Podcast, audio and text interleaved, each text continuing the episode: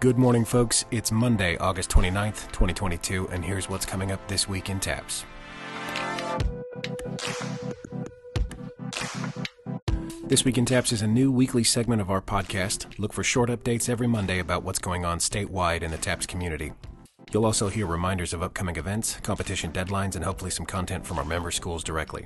So let's jump right in.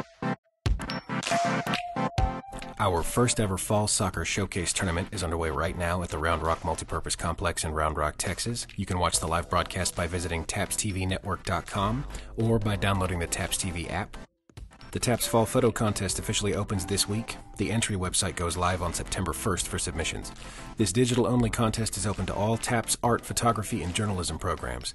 Teachers, you can find details on how to enter by visiting the TAPS website and clicking on the Fine Arts banner. Deadline for submissions is November 3rd. Thanks to the folks at Varsity Hype for hosting our contest again this year. If you're looking for another photo contest to enter, the Association of Texas Photography Instructors Fall Contest is open through November 18th. You can find details for that contest by visiting atpi.org.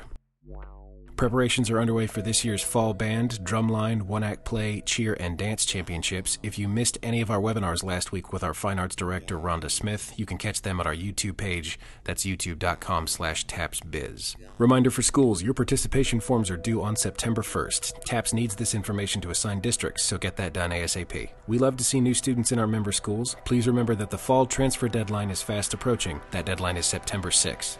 Registration for TAPS Esports is going on now. If you're interested in starting or continuing an esports program at your school, please join us for a webinar with Play Versus on September 9th. Details on the TAPS website. There's also going to be an email sent out later this week. And finally, we're heading into week two of TAPS football. Coaches, don't forget to report your scores.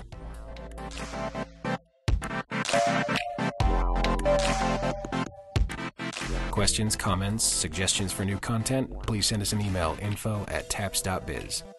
Thank you for listening.